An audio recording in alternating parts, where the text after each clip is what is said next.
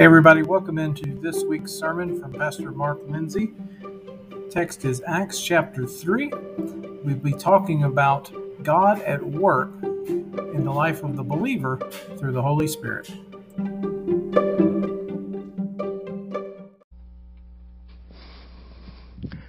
Thank you, Beth.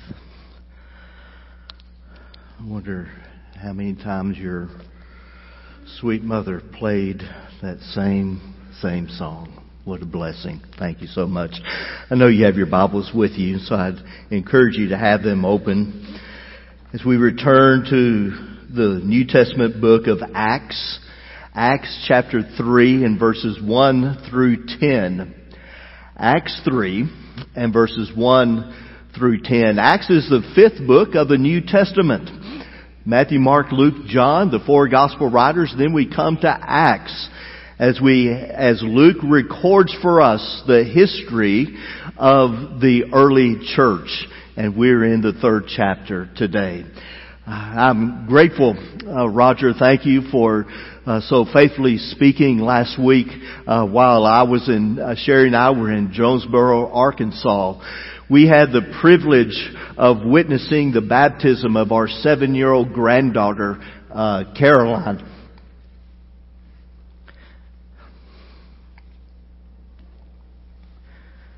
And to watch that little girl stand before a congregation and to boldly speak into a microphone and simply say, Jesus is the Lord of my life.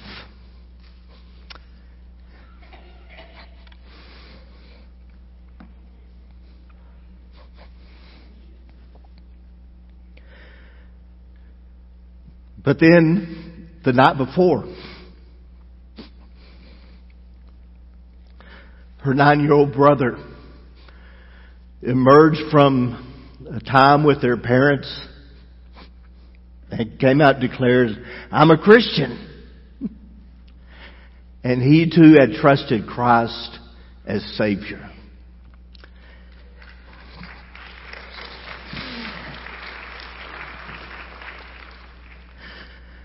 And Sherry and I sat there in awe of the magnificent work of God.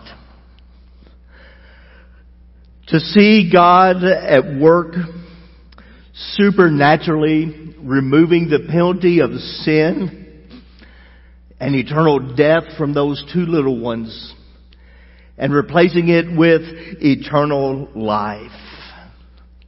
Yesterday at our men's breakfast, my friend Jim Waterhouse in introducing the 18th Psalm made this statement.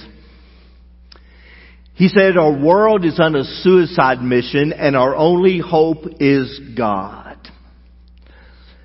Our only hope in this world is the eternal life which only Jesus Christ can give.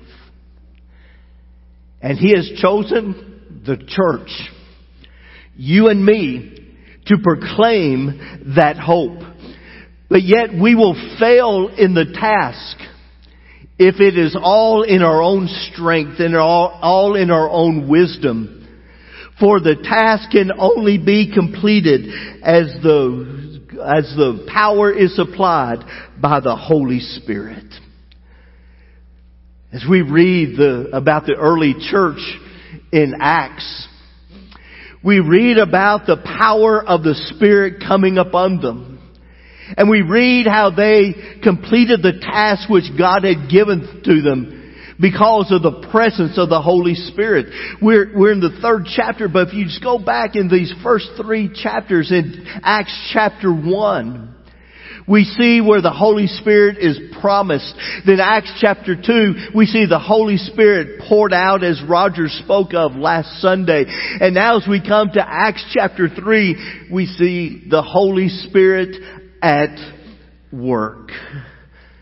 And as Luke comes to the end of the second chapter of Acts, in verse 43, he says, everyone was filled with awe and many wonders and miraculous signs were done by the apostles. And then he picks up in the third chapter of Acts. And he gives us an example of one of those miracles, one of those amazing things God has done. As we come to the third chapter of Acts, we see where God is at work through a people fully committed to Him. So let's read about what God did at work. Acts chapter 3 verses 1 through 10. Stand with me as we read.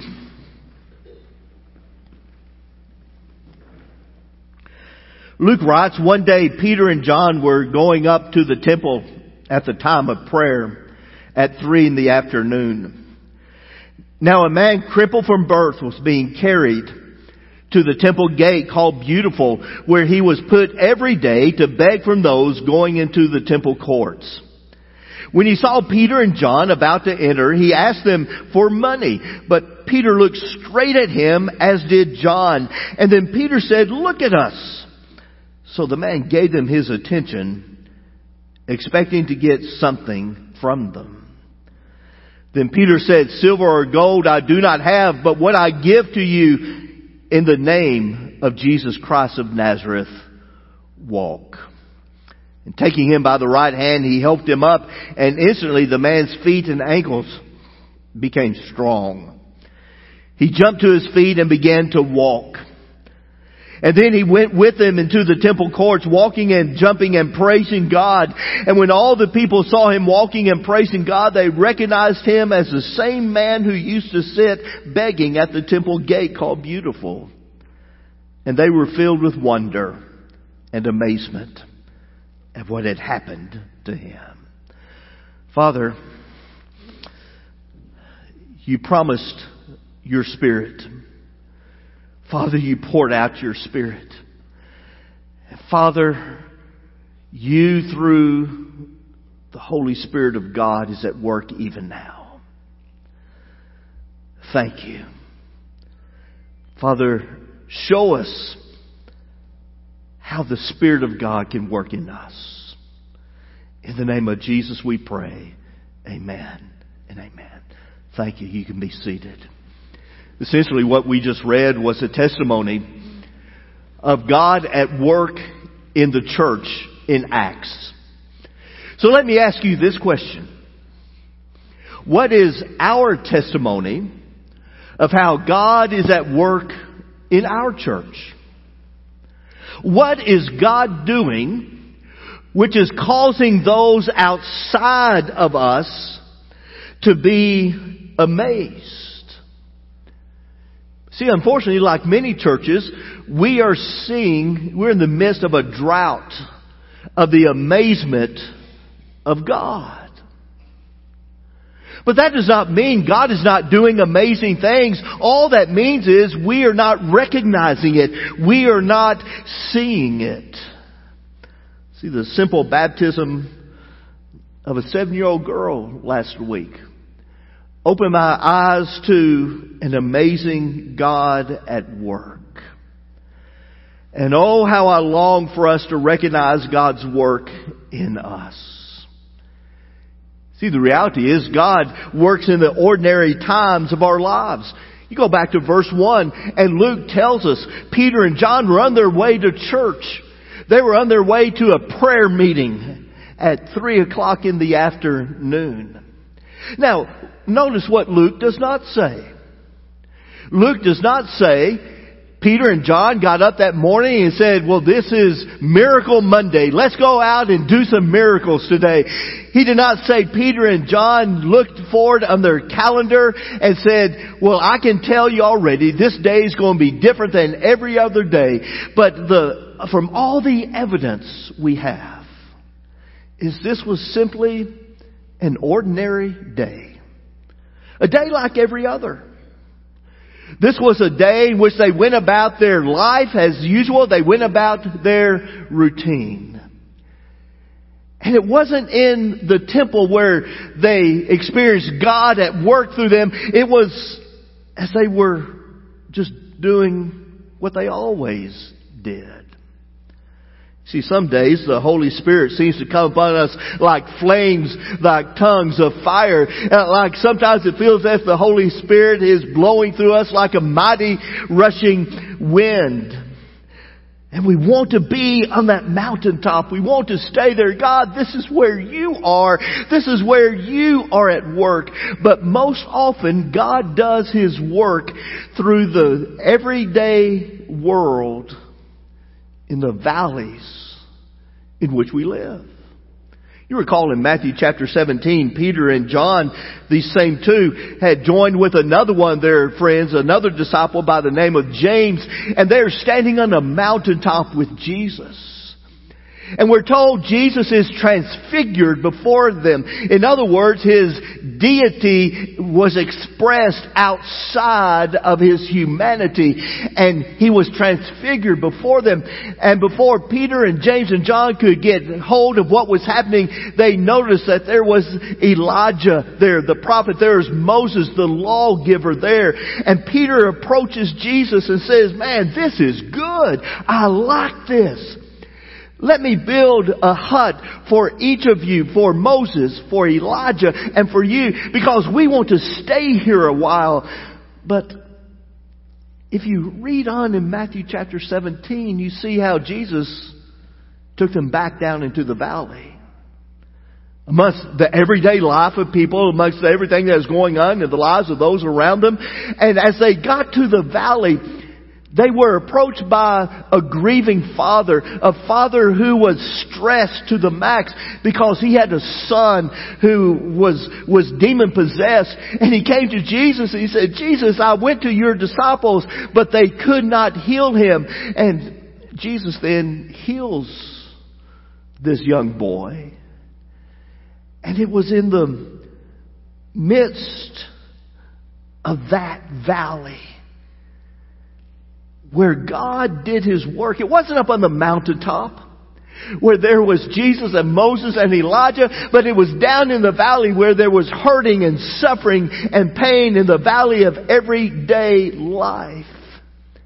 A commentator by the name of Hugh Benner, Benner speaks of Acts in these first three chapters this way, in, in referencing especially Acts chapter 1 where the Holy, in Acts chapter 2, where the Holy Spirit came upon them in the upper room. And he says, so far as the record goes, not one soul was converted in the upper room.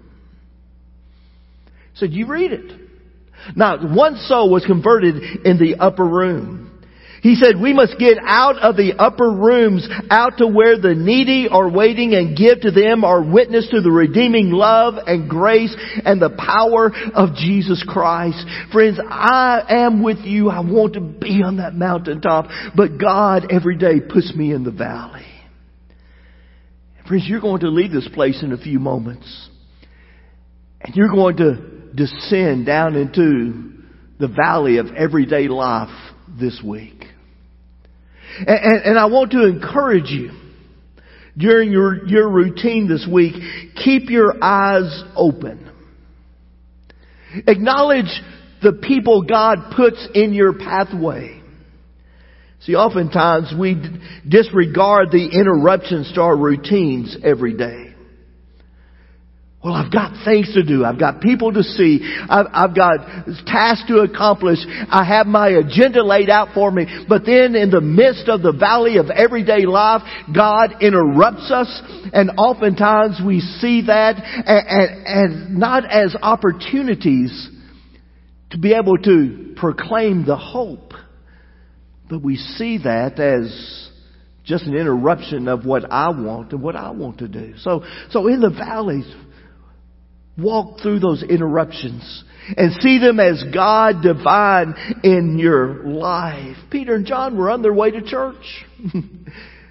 they, they had a meeting to attend. I don't know if they had a watch on their wrist or if they or they had they had a timepiece or what how they told time, but they knew when three o'clock was coming. But in the midst of that, God interrupted them with this lame man sitting right outside of the temple gate. You see, God will do His work in the midst of your everyday life this week if you'll open your eyes to Him. But there's something else I need you to understand.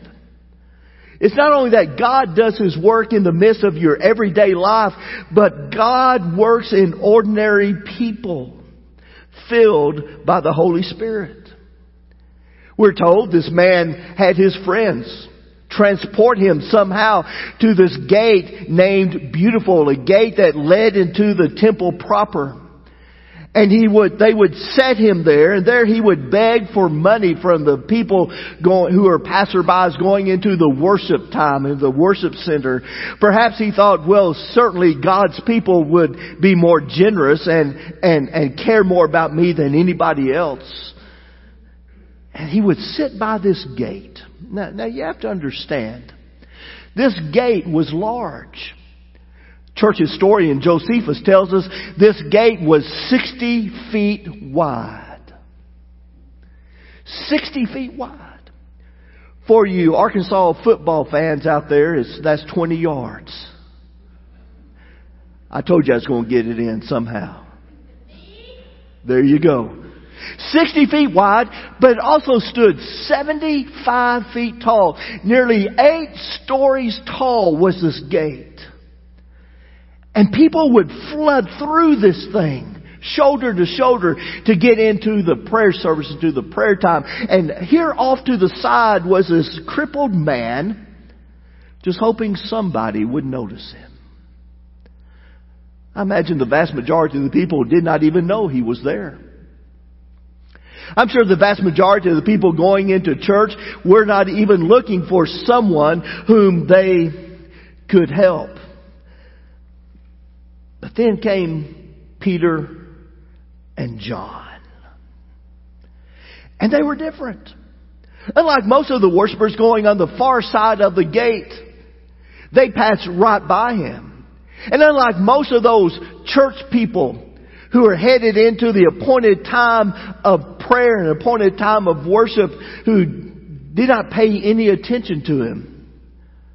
Look at Peter and John. They stop. Luke says they looked at him. But not only that, Luke says they spoke to him. And then later on, Luke would show us that they literally, actually touched his body. They stopped. They looked. They spoke. And they touched. In other words, they treated this man with dignity, which is lacking in our world today even among church folk. It is amazing to me that how people who claim the name of Christ regard some people as not worth their time. Instead of seeing them as people much loved by God, made in His image, one for whom He died, they look at people and say, they are not worth my attention. They're not worth my time. They're not worth me stopping in the midst of my busy day, even to let them know of God's great love for them. See, now wait a minute. Why would you stop and eat with sinners? They asked Jesus. Why are you not with those of us who are righteous? And why are you with the tax collectors and the prostitutes? And the answer Jesus gave was, those who are sick need a doctor, and I'm here to heal them inside and out. See, Peter and John were both Jews. They're like every other worshiper that day. They had the same background. They had the same knowledge of the Holy Scriptures. They, they prayed and gave their tithes and spent time in prayer like the others. So why was it that Peter and John stopped when all the rest just passed them by? And the answer is simple. They had been to Pentecost. They had been filled with the Holy Spirit of God. You see, when you're filled with the Spirit of God, you see people differently. When you're filled with the Spirit of God, you understand their hurts, you understand their needs. Friends, if one thing I've learned in my short life is God is seldom at work in churches who show little or no compassion for people in need. Because it's all about us. It is all about how can I satisfy my desires. The way I want things conducted. The things I want said. The songs I want sung. The schedule I want to keep. It's become all about us. And we wonder why there's a drought of the amazement of God in the church today. Thomas Aquinas was visiting Pope Innocent IV in Rome. And the Pope showed, so Thomas Aquinas, the, the vast value, the vast wealth in, in this vault uh, of the church, of the Roman church. And, and the Pope said, said to Thomas Aquinas, said, No longer can the church say, Silver and gold have I none. And Thomas Aquinas said, You're exactly right, but no longer can the church say, rise up and walk. See, the reality is, we can have all the money that God could afford us. Three million dollars scattered across every bank in Howard County, plus some. We can have all the money in the world, but still be powerless if people are not filled with the Holy Spirit. Peter said to this crippled man, he says, I have no money to give you, but what I have in the name of Jesus Christ of Nazareth, rise up and walk. And friends, what is glaringly obvious is there in the midst of that absence of money, there was the presence of power. And the man was healed. So I ask you, where is the presence of power today?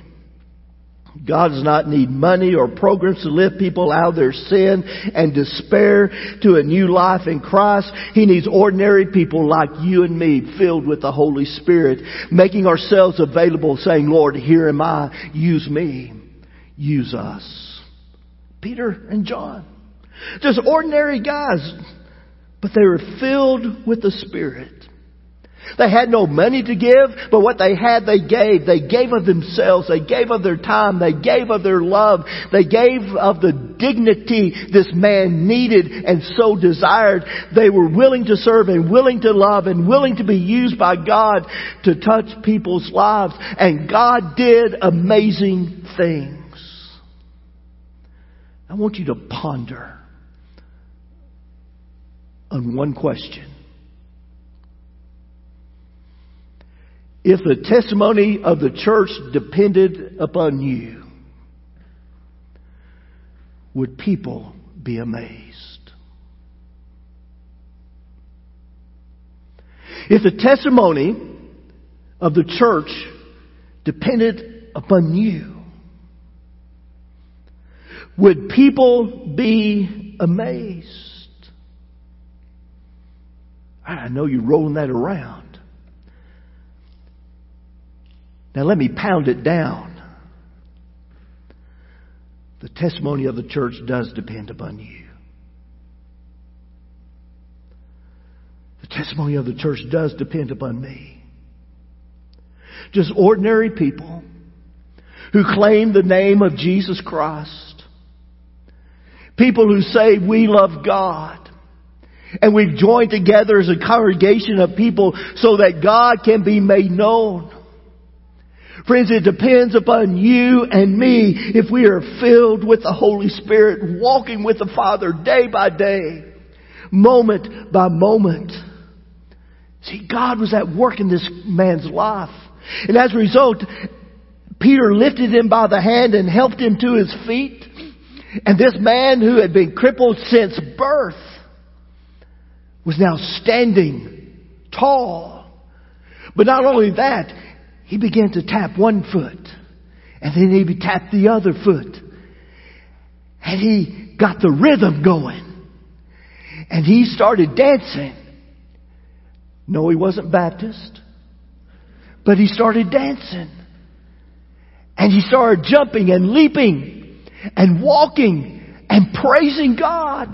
And the people around saw it and they were absolutely amazed at God's work in this man's life. Who's your one? Who is the person God has placed in your life who needs to get the rhythm going? Who, if he or she were to die at this moment, would spend eternity apart from God? Who is the one God has given to you who needs to know of God's amazing love and forgiveness? Let me tell you what God did for a little seven year old girl. God can do for that one. No one is beyond the reach of the Father.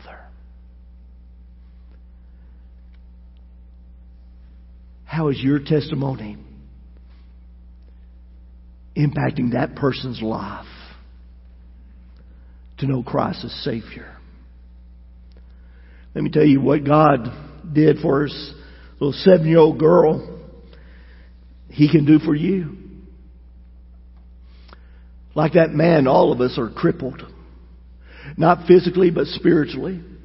The Bible says, for all have sinned and fallen short of the kingdom of God.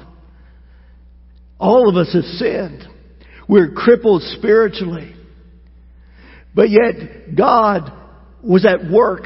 He sent His Son, Jesus Christ, who would give his life, his sinless life on the cross of Calvary as a payment we owe for our sin, which we could not pay. And he died on the cross for our sins. And then he rose again from the grave, conquering death, having victory over sin and victory over death. And he says to you, he says, it is available for you if you will just believe and if you will just trust what God did for little Caroline and for Nathan, God can do for you. As I look at the sea of faces in front of me, I'm looking at people who've already experienced the amazing transformation of God called salvation.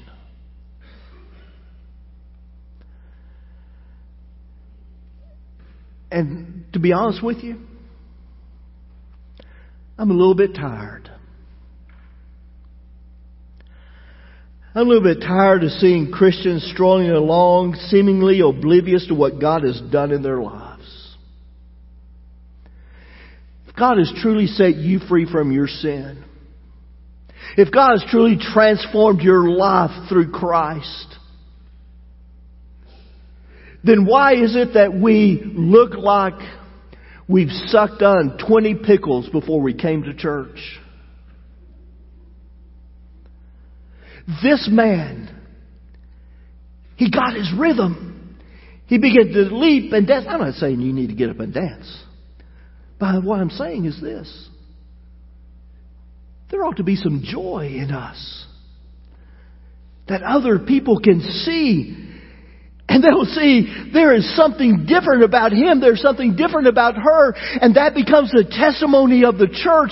And God begins to do amazing things. And people begin to see an amazing God. If the testimony of the church depended upon you, would people be amazed? Father, I'm so grateful You've given me the opportunity to speak what I believe to be truth and to be your ambassador, to be your spokesperson, to be your witness today.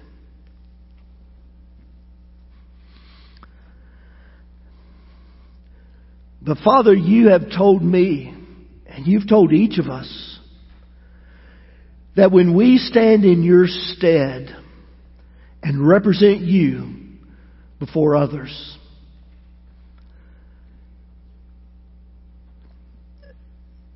that you will take the responsibility